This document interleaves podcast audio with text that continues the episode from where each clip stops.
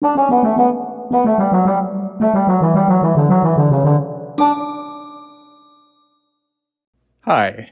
this is Small Findings, a podcast that brings you small bits of information that I've come across and put away each week.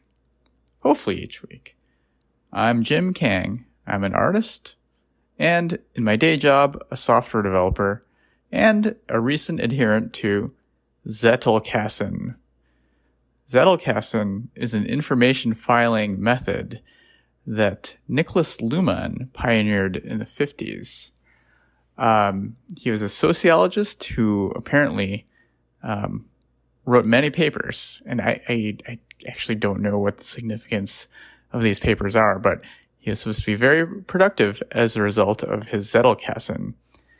Um, and basically, Zettelkasten is a personal wiki. So, uh, what you do is every time you learn something, you summarize it in your own words, uh, then you sign it an ID, uh, like uh, Luhmann did this on like note cards. Um, and then you write references to related concepts and you just put the IDs of those cards on there. And you also put tags on um, the cards. And yeah, basically this is a personal wiki um, that that Luhmann um, like built himself in the 50s by hand using um, pieces of paper and and pen. So the way I'm doing it is with you know Markdown on GitHub. I have to admit I may I may not stick with this, um, but in the meantime, uh, I find it interesting to um, kind of digest information more fully than I normally have. And I thought it might be fun to share some of the things I've found and written down with you. Anyway, on to the findings. So, um, the first thing, well, if you heard a cat there, that is my cat, Dr. Wiley, who does not accumulate many findings. But um, I was reading in the London Review, London Review of Books that in 1916, there were a lot of shark attacks in New Jersey. Um, it attacked people uh, who were mainly tourists uh, on the shores of New Jersey, and it depressed that economy. Um, Woodrow Wilson was the former governor of New Jersey and president at that time, and World War I was going on. So you'd think that uh, in wartime, presidents usually have a lot of support, whether they, you know, whether that makes sense or not. Um, but the people of New Jersey were angry at Woodrow Wilson. He lost the state in the election that year, and the counties nearest the shore voted most heavily against him because they had to blame someone for the shark attacks. And they blamed Woodrow Wilson and his opponents even used like shark icons and things in their their uh, literature. So, yeah, 1916 shark attacks. And now, the next finding is about painting. Um, so, when you're painting uh, a lot of dark areas that just like look black to you, but are different levels of darkness. Um, and my instinct is to just use pure value, right? Pure, um, just make things darker and lighter, literally, because that's how you see them. Uh, but when you're painting something in a lot of dark areas or shadows, um, some of the dynamics among the dark parts can be created using hue, right? So there's you know some aspects of color. There's hue, right, which is you know how usually what people think of is what color it is. Like is it how, how red is it? How blue is it? How green is it? Um, but you could use that as well as value. Like and and that can make different areas within like all these dark parts stand out.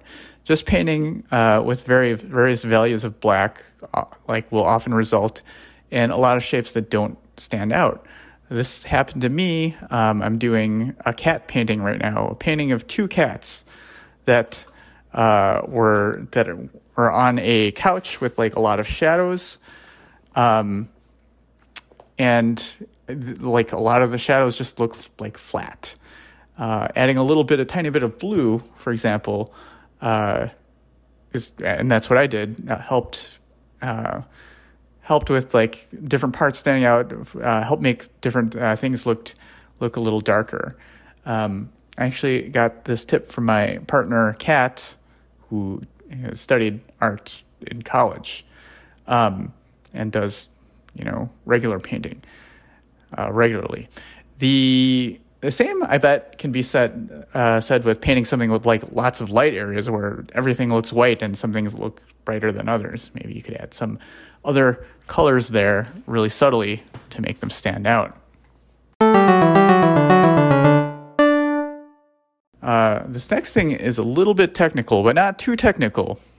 Uh, something I learned accidentally was that in a web page, right? I'm sure you've seen a web page, and you know web pages often contain JavaScript that do things. Like if you have a web page that acts like an app, there's probably a lot of JavaScript. Um, there's like a lot of unsavory stuff uh, that ads do that use JavaScript, but the way they're delivered in the web page is usually there's um, if you're familiar with HTML, there's different kinds of tags, and one of the tags the kinds of tags are called script tags, right? They, they look like angle bracket, script, close angle bracket. And then usually in a um, modern web page, usually all they do are all they do is link to other files that the browser should download that contain code in them and execute them. But sometimes they do contain code themselves uh, within the tags themselves instead of referring to other files. But um, they're actually just like any other HTML element. So you don't see them on the page, but that's because um, I think they're set to display none. Most certainly, I found that if you accidentally select it through CSS and you set um, set display to flex or to um, block, you know, a, a more normal, visible sort of display style, you'll see all the code. It'll just be printed right there in the web page. Anyway, that is a little wacky, and uh, I hope putting technical stuff early in the podcast didn't uh, make you leave. Because the next one is about hot water gaskets. Now, under kitchen sinks, and probably bathroom sinks, there's something that plumbers, or at least the plumber who came to my apartment last week, calls a hot water shutoff. It's a knob that lets you shut off the hot water that goes to the sink. And inside of inside of the the pipe uh, connected to that knob, there's there's a rubber gasket, and that gasket can break down over time.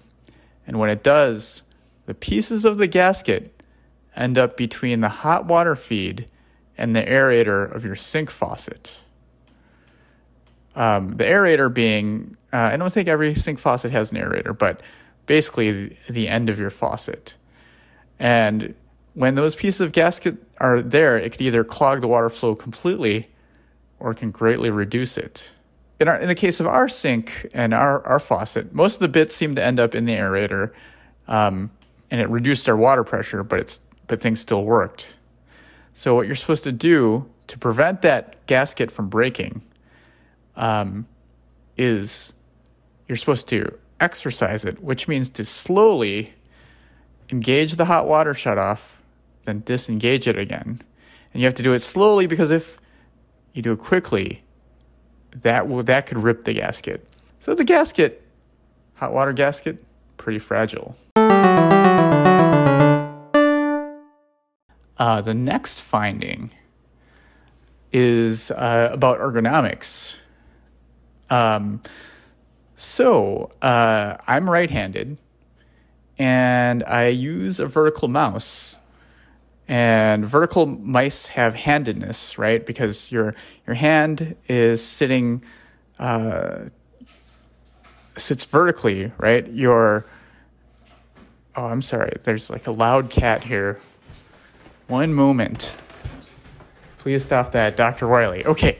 Anyway, your hand is in like a neutral handshake position where your thumb is pointing up towards the ceiling and your uh, your pinky and you know the the the chopping part of your hand, I guess, is facing down. So, given that, um, you know, a mouse has to choose when it's a vertical mouse whether it's left-handed or right-handed, so it could fit your hand. I've been using a right-handed vertical mouse, and it has helped my wrist a lot, but there's still too much stress on my right hand and my right wrist because of, I think, keyboard bias, where, you know, um, a lot of keyboard combinations, um, you know, and like frequently used control keys are on the right. Like things like enter and space, for example, on my keyboard are on the right. So I decided to try switching to a left handed mouse. So it turns out it is no big deal to switch to a left-handed mouse, even if you're right-handed. Uh, I didn't do any kind of like sophisticated gaming or anything like that or precise drawing. But for like clicking around a web page or switching windows and things like that, it is totally fine to use um, another handedness of mouse. The next finding is lap desks. So I uh, heard about lap desks recently they look ridiculous, right? They are basically cushions with a board on them. And you put your computer on there and it provides a flat surface so that you can keep your your laptop and your mouse uh, on a flat, even surface while you you know slouch on your couch. Um, they kind of work though, however, because uh, you know I tried it out and you know I have a small laptop. Uh, a 13 inch laptop.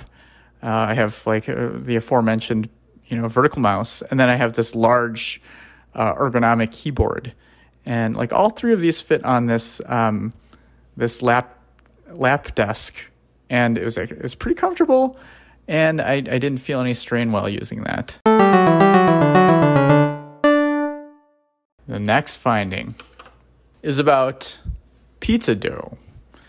So, uh, again, not every finding, most findings won't blow you away. You may have already known this, but um, using one third wheat flour and two thirds white flour gets us the pizza dough texture that we're accustomed to. It's just like a little bit rough, but like mostly pretty soft. And it does taste fine if you use it um, 30 minutes after kneading, which is often what I do because, um, you know, we're like, what are we having for dinner? Pizza. Well, we better make it real fast and you know, get it going. But uh, this time I made a lot more than we needed, and I let the rest of it sit for an entire hour.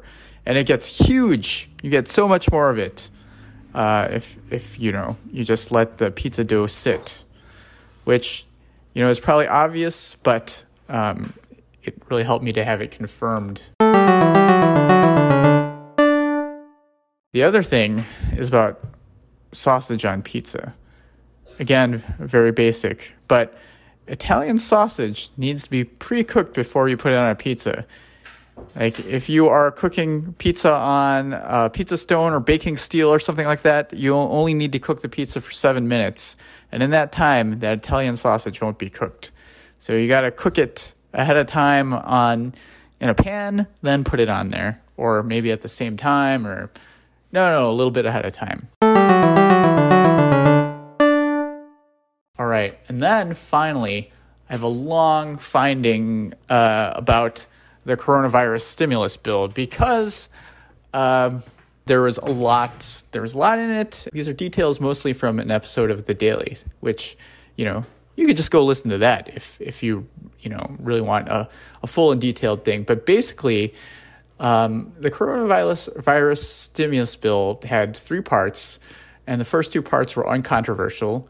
Uh, the first part was an 8.3 billion dollar appropriation for government organizations directly fighting the pandemic, like the Department of Health and Human Services and the CDC. That passed on March 6th.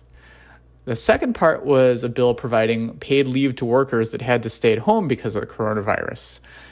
Um, it is it's estimated to cost hundreds of billions of dollars, and they didn't actually stop to figure out how much it cost. It provided two weeks of pay for people that uh, missed work because of quarantine or to undergo testing, and it provided up to 12 weeks of pay, uh, pay for people that have to miss work uh, because their kids have to stay home because daycares and schools are shut down. I, I, I was I was pleasantly surprised by that. But then the third part was about stabilizing the economy, and this is where there's an actual controversy and debate, and um, negotiation had to happen. So it pays twelve hundred dollars per person for people making under seven hundred uh, a year. It extends unemployment benefits to gig workers, which is huge. Uh, and then it gives $75 billion to airlines. Uh, I think those three parts were controver- or uncontroversial, even though uh, three parts of a third part, I guess, even though they're not really uh, the the airline thing. You know, I, I'm I, am not really sure what's in that, but uh, so Trump via Mnuchin, Mnuchin initially put forth a 425 billion dollar fund for the Federal Reserve to distribute as they see fit to companies with no oversight or any conditions.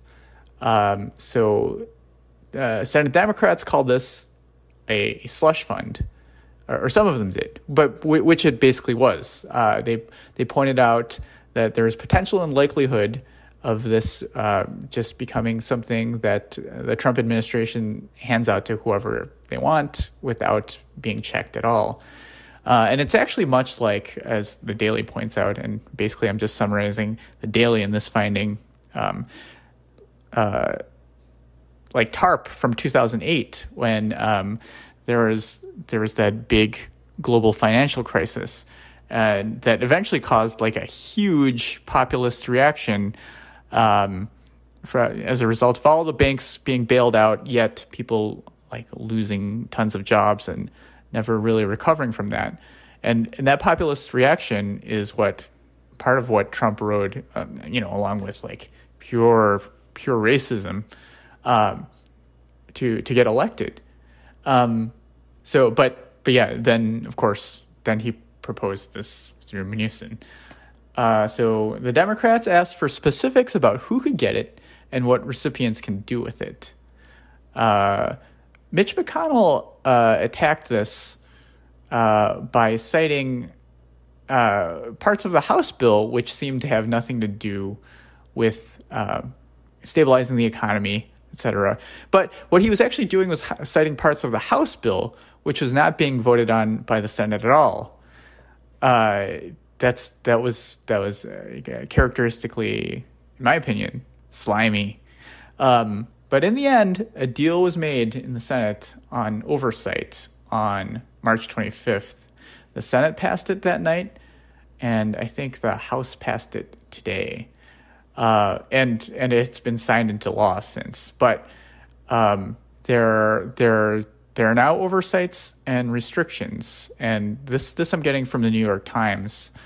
Um, so companies between 500 and 10,000 employees can borrow at 2% or less if they don't outsource or offshore their jobs until two years after repayment. Companies with less than 500 employees, really small companies, can get loans from banks for two months of payroll and other operating expenses if they do not lay off workers or at least rehire ones they've already laid off. And loans in that case are limited to 10 million. Um, so the, the other interesting thing is companies don't actually have to pay back loans for two months of pay, payroll um, if if they actually use the money and they don't give more than 10k to every single employee. So you know you, you can't just give that to the president of the company uh, and then like not pay back that loan. Uh, three 350 billion is for small business loans.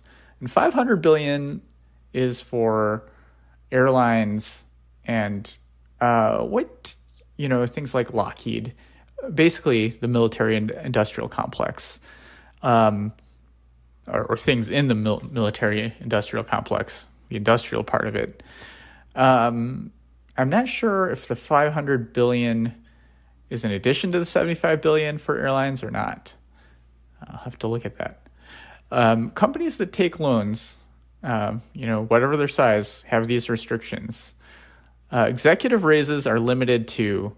Uh, there's this formula: current pay minus three million. If you take that and then divide that by two, then add three million, that's your maximum raise. I'll, I'll try to put this in text form somewhere where it's much easier to understand. But like the example, if you plug into this formula, if the executive made $25 million last year, their maximum raise is 25 million minus 3 million, which is 22 million divided by 2, which makes it 11 million plus 3 million. So they could get a raise of 14 million. I'm sure they'll be very sad. That wraps it up for the findings this week. Uh, hopefully, there'll be more next week. Uh, feel free to email me in any questions or findings you have on your own that uh, you know you you want me to talk about. All right. Goodbye. Till next time. Oh,